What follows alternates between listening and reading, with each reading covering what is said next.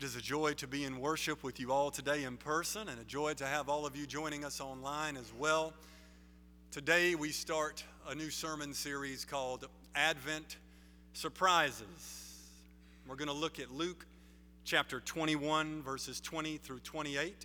I will read from the New Revised Standard Version, and the title of today's sermon is Doomsday Advice. When you see Jerusalem surrounded by armies, then know that its desolation has come near.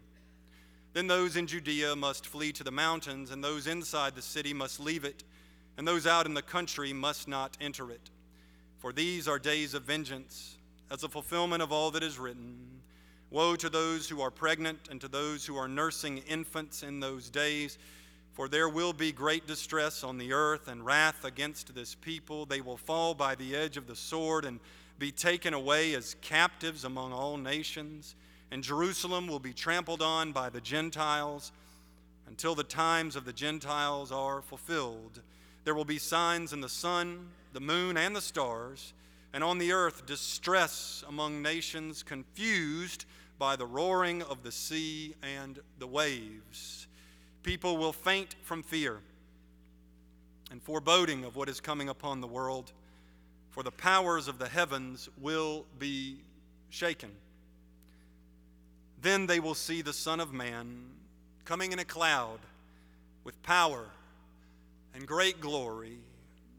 Now, when these things begin to take place, stand up and raise your heads because your redemption is drawing near. Let us pray.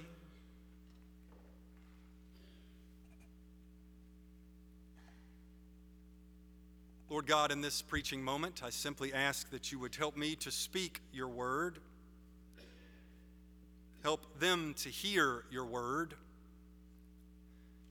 and Lord, help us all to do your word. I pray in the name of Christ our Lord. Amen.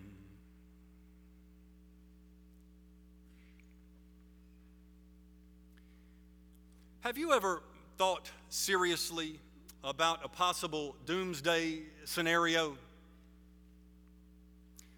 If there's a meteor strike or a nuclear explosion and total chaos breaks out and martial law is declared, do you have a plan? I read about a guy in Illinois who has been saving batteries and purchasing extra lighters just in case. He's got 50 pounds of meat stored in a freezer and two 30 pound packets of survival seeds in order to start a farm in the aftermath. He and his extended family own a house in a rural area where they all plan to meet if everything goes south. The property has a water source, he says, and is situated in a defensible location. Folks like this man are sometimes called preppers because they make elaborate preparations for the potentiality of apocalyptic disaster. Some preppers have underground shelters stocked with guns, ammo, generators, even hazmat suits for the whole family. When we lived in North Carolina, I met a man who was ready. I visited his family at their home one afternoon, and he told me about the shelter he had fashioned on their property and about the many things he had stored in there, including food, bottled water, generators, weapons. Even those who don't make such extensive plans may occasionally wonder what would happen if nuclear war broke out or some other destabilizing event caused society to unravel into lawless pandemonium. You might have come to church expecting a sweet little Advent service, but surprise! Jesus is talking doomsday. He's talking Armageddon. He's talking full on apocalypse. He says in Luke 21 When you hear of wars and insurrections, do not be terrified.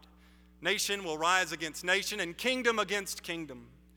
There will be great earthquakes, and in various places, famines and plagues. When you see Jerusalem surrounded by armies, he continues, know that its desolation has come near. There will be great distress.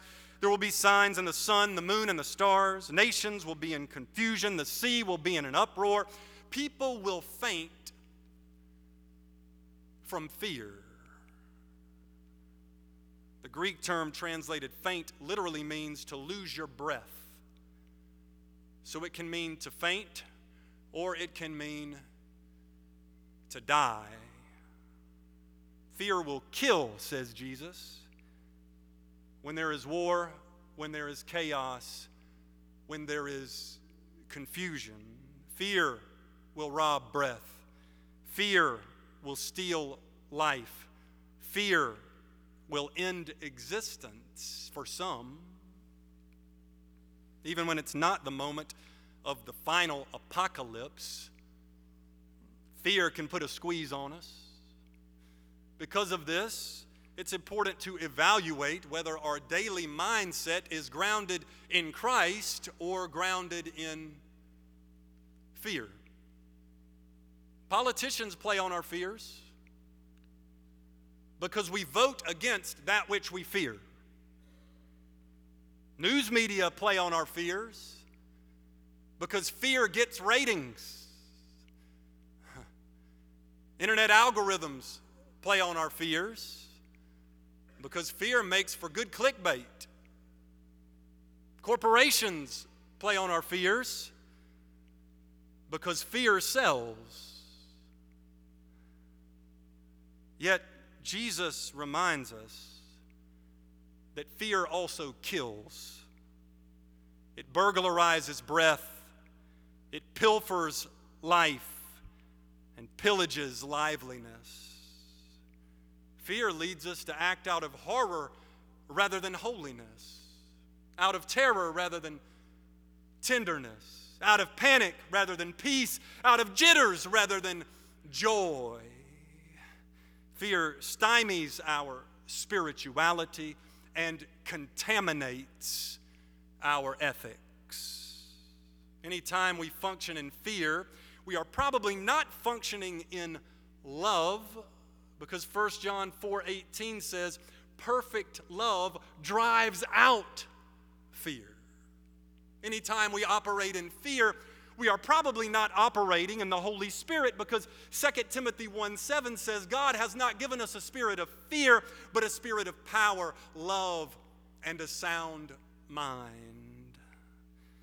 Yet when horrific things are happening in the world, and we feel like we are inhabiting a scenario similar to what Jesus described, and the plague of COVID 19 sweeps the earth, and famines decimate areas of Africa, and nation rises against nation, and Russia attacks Ukraine, and earthquakes strike Indonesia, and mass shootings unfold in Colorado Springs, in Chesapeake, and in Charlottesville. How are we supposed to live in anything but fear? Well, after all the talk of disaster, chaos, and confusion, Jesus says, Then they will see the Son of Man coming in a cloud with power and great glory. This means that even the end of society, even the end of the world as we know it, is not the end.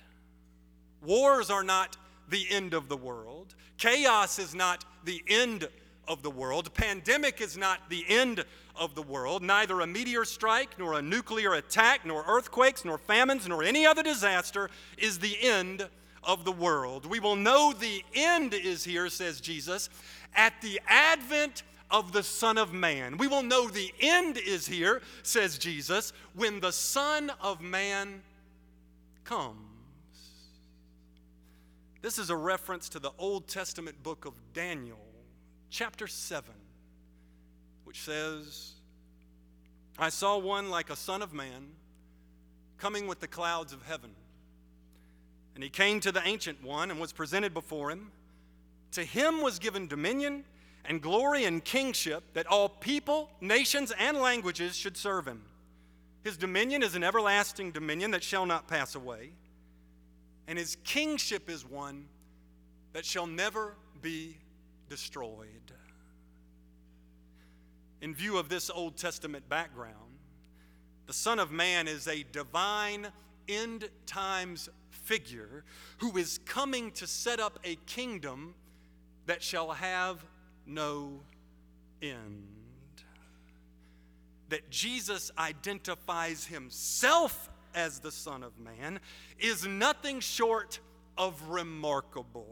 Here's a man born to a poor family, raised in a tiny town, working as a carpenter and walking around ancient Palestine, claiming that at the end of all history, after all the wars, chaos, and pandemonium have reached their climax, he himself will come in glory to set up God's everlasting kingdom. This is one reason it simply will not do to call Christ merely a great teacher. Since Jesus claims to be the Son of Man, he's either an egomaniac and thus not a great teacher, or he's a liar and thus not a great teacher, or he really is the Son of Man and thus much more than a great teacher. It must be recognized that Jesus had an extremely high estimation of his own prominence, his own role in history, his own importance to humanity. In Mark's gospel, he claims to be the Messiah, the long promised King, the Savior. In John's gospel, he claims that he and the Father are one, that he is one and the same with Almighty God. In Matthew's gospel, he claims that all authority in heaven and on earth has been given to him. And here in Luke's gospel, he claims to be the Son of Man, the divine end times figure who will set up God's eternal kingdom. Some of you may have read scholarly theories stating that the early church must have put these claims on Jesus' lips because the historical Jesus would not have thought of himself in such lofty terms. But even E.P. Sanders, a preeminent academic scholar of Jesus' life, who stringently applied the canons of historical scholarship to the gospel texts, and who registered some skepticism about some of the things recorded in the gospels, nonetheless concluded that Jesus thought he was the Messiah. Therefore, the British preacher John Stott rightly observed the self centeredness of Christ's teaching and the unself centeredness of his behavior. Stott wrote, In thought, he put himself first. Indeed, last. He exhibited both the greatest self esteem and the greatest self sacrifice. My point is simply that Jesus is the Savior or he's a sham. He is nothing in between. For us who believe he is Son of God and Son of Man, there is always hope, even in the greatest tribulation. There is always hope, even in the worst adversity. There is always hope, even in the throes of chaos. There is always hope, even when the oncologist has bad news. There is always hope, even when there's an empty chair at Thanksgiving. There's always hope, even when finances are tighter than they've ever been. There's always hope, even when the surgeon says yet another procedure is necessary. There's always hope, even when hospice is called in. There's always hope, even when it feels like the whole world is caving in on you. There is always hope, even in a doomsday scenario. Our impulse amid signs of doomsday might be to crouch in a corner somewhere and shrivel up. I wonder if I can make it out to Luray Caverns and just wait it out in there. I wonder if I should just go up to my bedroom and hide behind my mattress in the corner. But surprise, Jesus' doomsday advice is not to shrivel up in fear, nor to cower in the corner. His advice is rather counterintuitive. But sometimes the expert advice is. As someone who enjoys hiking, I have familiarized myself with the expert advice on what to do if you unexpectedly encounter a grizzly bear in the woods. Here's what the experts say First, don't run. I found that helpful because my first instinct would be to run and hide. Second, avoid direct eye contact and walk away slowly. I think I could manage that. Third, if the bear charges, stand your ground. I found this to be truly surprising advice, so I checked to make sure I was reading a credible source. And I cross referenced it with several other sources to be sure. And it turns out that if there's a six and a half foot tall, 500 pound bear charging you, the expert advice indeed says to stand your ground. Here's the best part, and I quote Speak in a soft, monotone voice. And wave your arms to let the animal know you are human. I thought this was the wildest, most counterintuitive advice I had ever heard until I read Luke 21. Listen to Christ. When these things begin to take place, stand up and raise your heads because your redemption is drawing near. When you start to see yourself surrounded by adversity, when you start to see conflicts swarming like hornets, when you start to see signs of apocalypse and confusion, when you start to see earthquakes and famines and wars and insurrections and other destabilizing events, and you start to see people fainting from fear, stand up and raise your heads, for your redemption is drawing near. I know it's counterintuitive, but this is doomsday advice from the expert of all experts, the teacher of all teachers, the authority of all authorities, and the king of all kings. When everything appears to be spinning out of control, when the world as you know it appears to be ending, don't crouch in a corner. Don't shrivel up and fold. Don't be overcome by fear. Stand up and raise your heads. Keep your head up because Christ is still Lord. Keep your head up because Christ is still Savior. Keep your head up because Christ is greater than disaster. Keep your head up because Christ is coming at the last. He's coming, he says, on a cloud. Now, this is not a weather forecast for the apocalypse. You won't look at your weather app on the last day and see a little cloud icon with a high of 58. The cloud Jesus mentions is the same cloud the Israelites followed in the Old Testament book of Exodus. The cloud was with them when the Egyptian army was threatening. The cloud was with them when God divided the Red Sea and they passed through on dry land. The cloud was with them when God provided manna from heaven that they could eat in the wilderness. The cloud was with them when the Ten Commandments were given at Mount Sinai. The cloud was with them when God passed by and said, The Lord, the Lord, a God gracious and merciful, slow to anger and abounding in steadfast love.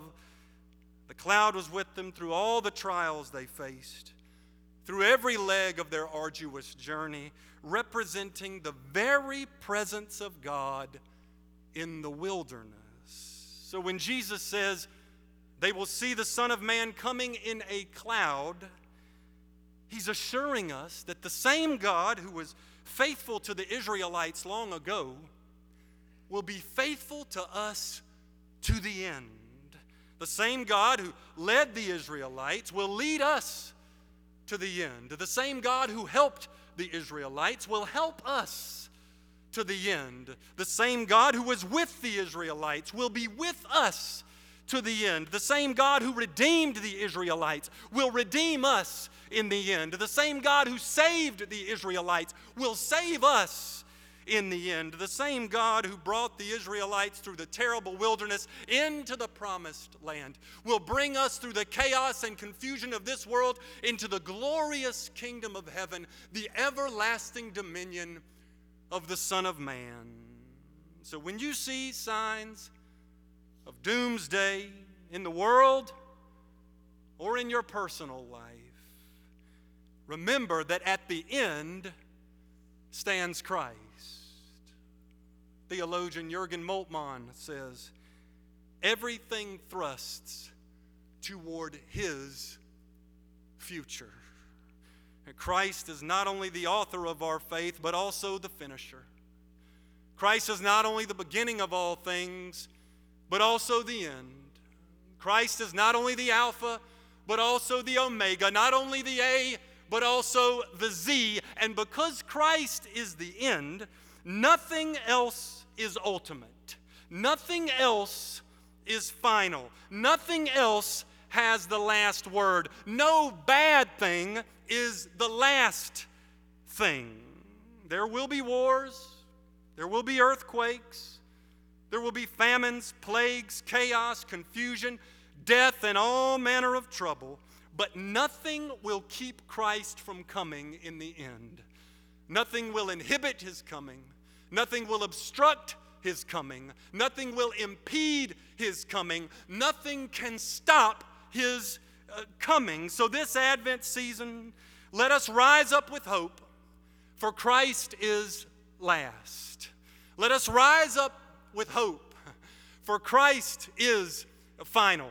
Let us rise up with hope, for Christ is ultimate. Let us rise up in the face of the charging bear and stand our ground. Let us rise up in the face of chaos and look beyond the turmoil to the truth. Let us rise up despite doomsday feelings in our own hearts and cling to the Christ who is always there for us. Let us rise up and stand tall and raise our heads in steadfast Christian hope, for then they will see the Son of Man coming in a cloud with power and great glory. Thanks be to God. Amen.